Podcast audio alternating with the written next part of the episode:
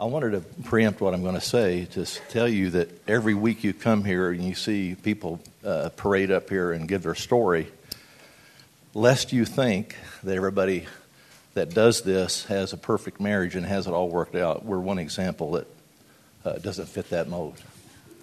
Uh, I can tell you that the last 24 hours, uh, Satan has really hit us hard, and we've really struggled. In fact, this afternoon, we even were looking for the parachute uh, so we're claiming the, the, the, the, verse where in our, in our weakness, God is, uh, his strength is made perfect. So this is our story. That's it. That's it. Okay. I am Nancy, and this is Mark. What happened to me when I got to the middle part of my life, I used to call the under the radar or sneak attack when I fell in my uh, about six, six years ago. But during the last five years, I've come to realize that that place in my life was really about my not having my foundation firmly planted in a true relationship with Christ and a lack of grounding in His Word. We do, we do have a family and they're going to put uh, there's our little boys. Uh, Susan Cox thought I was giving her pictures of our grandkids, but those are our kids. It's okay. And th- this is a few years later. I was the fourth child in a family of six boys and one sister. My dad was a poor pastor of a small Kansas legalistic church and did upholstery as his tent making job. I gave my life to Christ at an early age, but assurance of salvation was not part of our theology. My father was detached, and I don't recall one significant emotional connection with him. My dad had been a victim of sexual abuse that crippled him as he struggled with sexual addiction and depression his whole life. At the age of 12, I too was a victim of sexual abuse. The abuse was a very dark period of my life, full of shame, regrets, and pain. And to get away from the abuser at age 16 and without my parents knowing why, I enrolled myself in a private Christian boarding school and left home. Between my feelings of abandonment by my father and effects of the abuse, I believed I needed to make my own way in life. And I really struggled with believing that God cared for me. I grew up in a small family with one brother, two years younger than me. I had good parents, both accomplished at what they did. My dad, a physician, my mom, a stay at home mom and community volunteer. We were regular churchgoers, heard about God, sang wonderful music, but I wasn't taught about a personal relationship with Christ. From the outside, we appeared to be the perfect family. However, my dad was passive toward me and it affected me. My friends saw him differently as their doctor, but I don't remember experience any bonding with him, which I really desired. In the way that young girls do, I began believing I wasn't special and slowly began shutting down my emotions toward him. I was often told I was a good girl by my mom and I believe she loved me and, and was saying that truthfully from her heart, but I struggled with feeling highly managed by her. These factors contributed to issues of low self esteem, perfectionism, and people pleasing. At a, at a young age, I began a pattern of escaping my confused emotions by conducting orchestras in our family room. I was a rule follower, however, got good grades, and did my part to maintain the family image.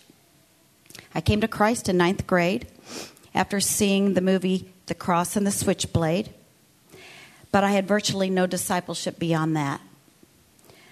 My abilities in music and, music and classical piano helped with my sense of significance.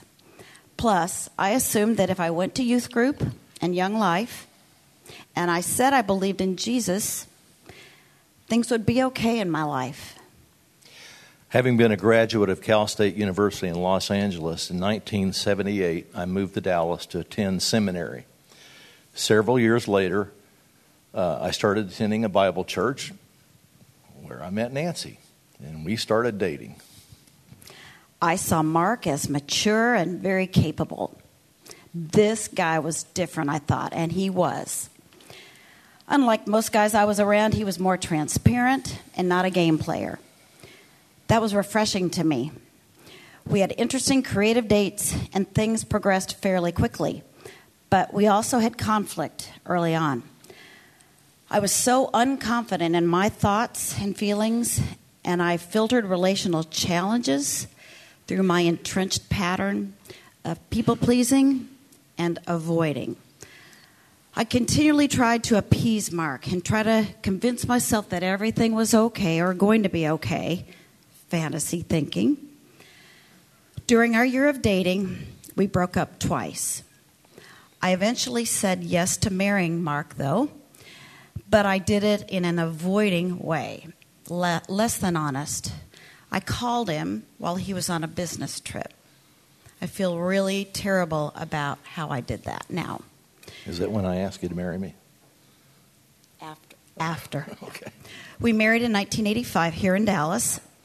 Leading up to the wedding, I remember times when I'd experienced nerves about our marriage. But I decided to quit worrying and just enjoy the many fun aspects of our wedding weekend. Everything would work out, I thought. Well, having our three sons soon after that and very close together detracted us from our relational issues and put us both on a track of raising kids. In 1987, I was working for American Airlines Corporation, and over the next three years, I would travel a lot. 1990 was very stressful. I was laid off, involved in a lawsuit, and then I started my own business, which moved us to Houston. Our new business required me to travel a lot. I would often come home from a long, stressful week on the road and be critical of Nancy's inabilities to manage the home and kids. Often I was angry, demeaning, and contemptuous towards her. In 1996, Mark sold his business and we moved to Bartlesville, Oklahoma to be near family, his family. Even though it was what we both desired, it was challenging for me to move, and I struggled with depression. But my sense of feeling alive suddenly peaked when I met the conductor of the local symphony. I became pianist for the orchestra, which opened up a new, wonderful world for me. Uh, playing excellent music and being around interesting musicians and guest artists. It felt like salve on a wound and became an escape for me as we continued to struggle. I was being appreciated, and I loved the experience while feeling distant and unappreciated by Mark. I tried to be supportive of his need to travel, but experiencing his disapproval and anger hurt me. In order to keep peace, I didn't tell him how this affected me. I also joined our church's worship team, which I enjoyed. However, there were several times when the worship leader asked me to discuss things with him alone.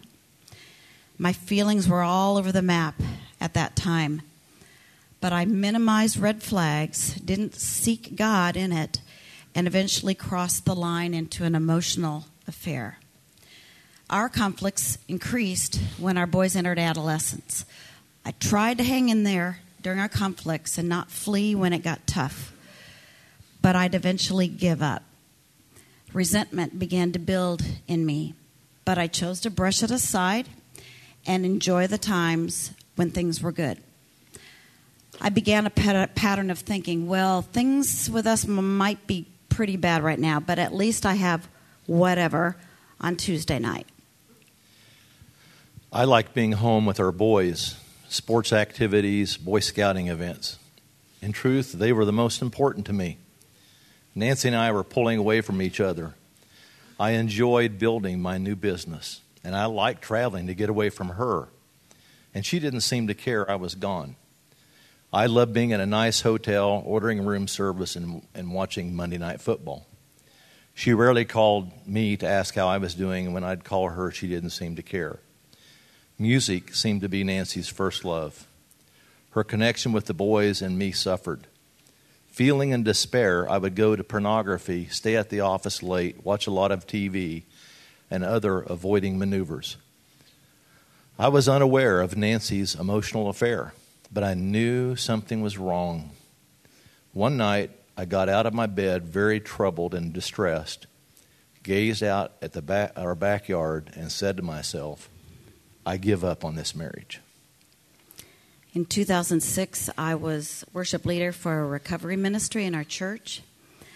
Um, interactions with Mark were still challenging, and I denied the reality of what I was feeling inside. I was craving relief and thought I was getting it in healthy ways by pouring into people and our community, and yet loving Mark as best as I could. But my heart was seeking escape routes that led to darkness, emptiness, and despair. In the fall of 2007, while Mark was on a trip to China, I ignored the danger zones that I'd put myself in, thinking I was invincible to certain sins. Proverbs 16:18 says, "Pride goes before destruction, and a haughty spirit before a fall." Because of my struggle with or unwillingness to say no, I crossed another line and had an affair. The guilt was overwhelming. It felt like I was two people, almost an out of body experience. I didn't tell Mark, thinking I could handle it on my own. In January of 2008, on the last day of our vacation in Jamaica, I found out about the adultery. There's no way to describe the hurt and despair I felt. As we departed Montego Bay, I remember begging God to please let the plane crash into the ocean. When we got back home, I asked Nancy to move out. At night, I would drink wine and watch pornography in an effort to numb my pain. I wanted to die. I was powerless over my anger and hurt, and I recognized that only God could help me restore me to sanity. And I made a decision to turn my life over to God. I finally picked up my Bible and started reading it in earnest for the first time in my life. I, began crying out to God in tearful prayer. I was so angry, and I wish she would go. Ki- I wish Nancy would just go kill herself and make us both happy. I sought our friend. I sought out friends. Some were helpful, some were hurtful. I agreed to meet with her and our pastor where she asked me to forgive her. I didn't want anything to do with her, but my desire to divorce conflicted with what I believed God wanted me to do. I was in an immense struggle, overwhelmed with hurt and anger. In May, Mark and I were separated, just trying to hang on to life and trying to restore our marriage. Denial can be a pretty thick fog to cut through. But because I'd twice completed a 12 step study, half completed a 12 step study, I had some awareness of where I needed to look inside of myself. However, struggling with my many emotions, I connected with my affair partner again and I relapsed in my recovery. Even with all my guilt that I was feeling, my ability to deny the realities within my sin had kicked in. Though I thought I'd really hit bottom this time, I thought that being honest with Mark would hurt him even more and ensure a divorce. So I didn't tell him. In July, we moved back in together. A few, le- few weeks later, we were on a cycling trip across Missouri in the Katy Trail. I asked Nancy questions about the affair, unaware of her relapse. Answers were not adding up, and I got suspicious. When I got home, I snooped around on her computer and found evidence of her relapse. I confronted her, and she confessed. Again, I was betrayed and hurt, and we separated again.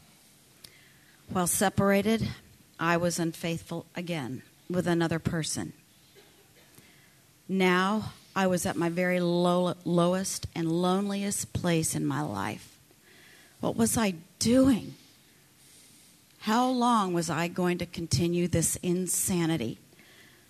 I was at my apartment, absolutely not knowing which way to look or turn, when suddenly it became personal between me and God. I felt Him there with me, absolutely. and I fell to the floor in grief and humbleness, calling on him.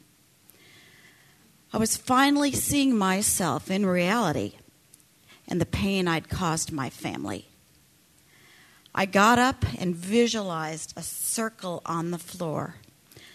I tearfully, desperately stepped into the imagined circle with both feet. I called it the honest circle. I asked God to be with me right then and there, within that honest circle with Him. And uh, I committed from that point to live within that honest circle with Him and to pay attention to when I may be headed toward living in denial or outside of reality. Though nothing in our marriage had been restored, I had a small sense of peace. This was the true beginning of my commitment to do the hard work of rebuilding my life with Christ, my trust with Mark, and getting to know God for the first time. I had a lot of years that the locusts had eaten. However, God's word promises in Proverbs 23:18, there is surely a future hope for you, and your hope will not be cut off. On December 31st, I found out about the latest affair before Nancy came to me and confessed. She wanted to stay married. I wanted out. I was worried about trying again to restore our marriage only to be hurt again. But I never felt God was giving me permission to divorce, even with what she had done.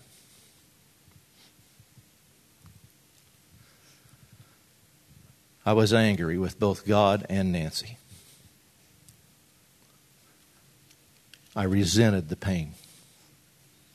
I demanded, and Nancy agreed to a postnuptial agreement. After she signed it, I regretted asking her for it. But after she signed it, I thought, well, I should give the marriage my best efforts, which I tried to do. The next couple of years were very difficult and filled with lots of pain for me. In 2012, I was triggered when Nancy asked me about the idea of, of being at a concert where her latest affair partner was going to be. We argued. I became angry. I told Nancy that I was done with the marriage. I loaded up my car, my, my Yukon, and headed for Dallas as I wept and cried out to God for help. In Dallas, I did a Google search and I found this church, little church called Watermark and started attending divorce care.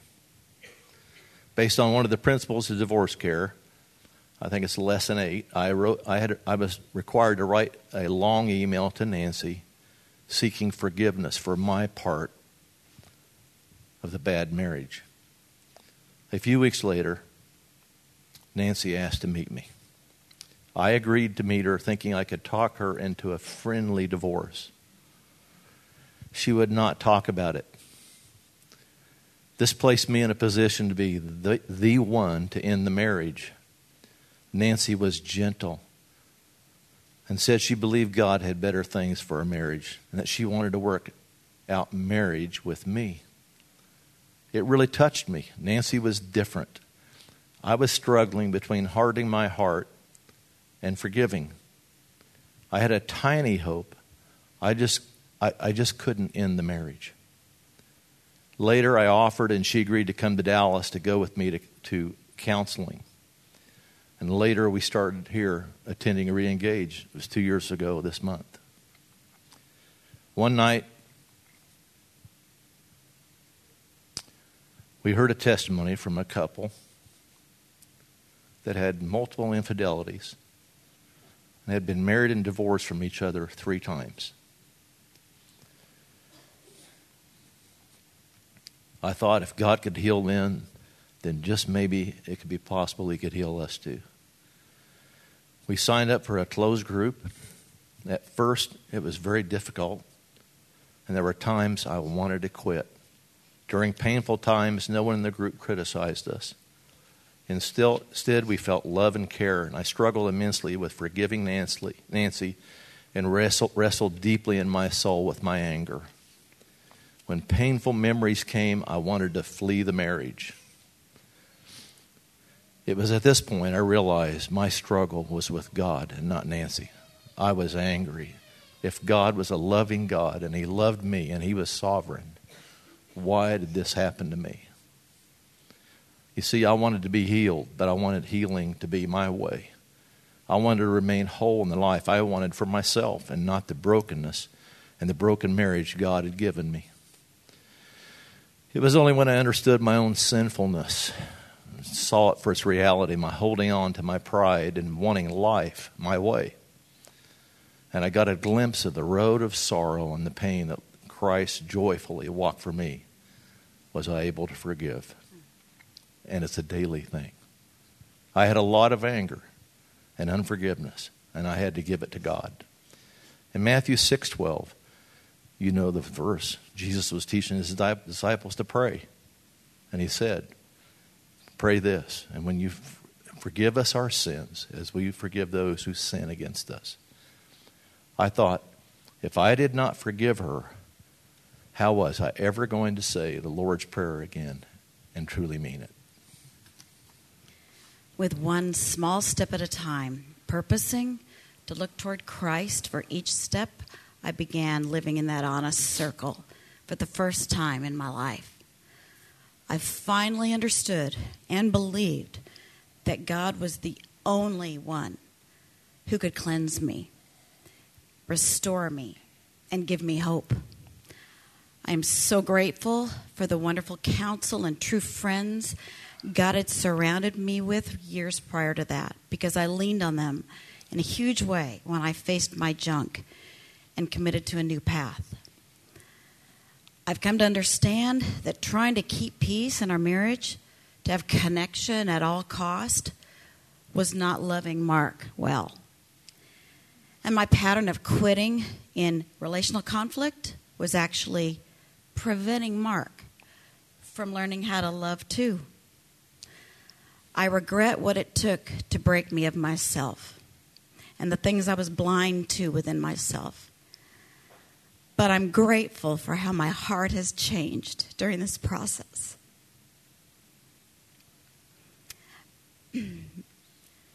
my sense of identity is in Christ. Becoming broken has caused me to have a true desire to know God and to understand His character I started reading my Bible because I wanted to. And because of my increased knowledge about God, I have more of a desire to turn toward Him for His truth and promises rather than my own resources. This is not necessarily easier, but it moves me toward life and breath and freedom.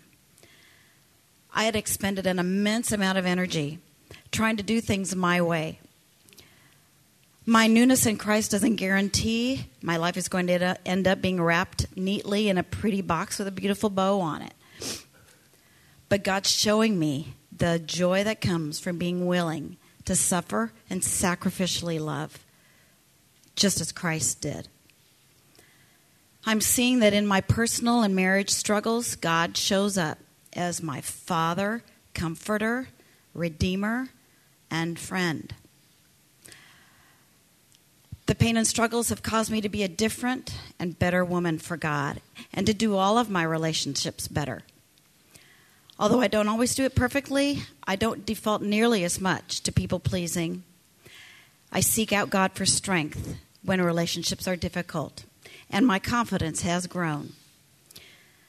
Recent confirmation that the struggles have been worth it was several months ago. Our 27 year old son said to us, Mom, Dad, thank you so, so much for working so hard on your relationship. All I wanted was for our family to stay together, and I'm so glad we are. If you are a regular uh, re engage attender but aren't all in yet, keep coming and simply allow God to show you each week what He wants you to see. Today, thankfully, our marriage is not the same. How could it be? Matthew 16, 26, 16 24 says, If anyone would come after me, he must deny himself and take up his cross and follow me. For whoever wants to save his life will lose it, but whoever loses his life for me will find it. I got to tell you, it's a daily dying, and it's hard, but the reward is great. I'm glad we didn't give up and miss the experience of God's grace in our lives. And I've learned what I did to make infidelity possible. And I've had to deal with my self sufficient living, my pride and anger, and the ways I hurt intimacy by being big. If you're here tonight and you're thinking you want to quit on your broken marriage, I encourage you not to give up. There's no marriage that is too broken that God cannot heal. Look at us. With God, all things are possible. We're just one example of two people who did things their own way. They made a mess of things. We aren't totally fixed, and we still struggle. There still is pain, but we let God's mercy and grace guide us in a new way of doing life together. Thanks for letting us share.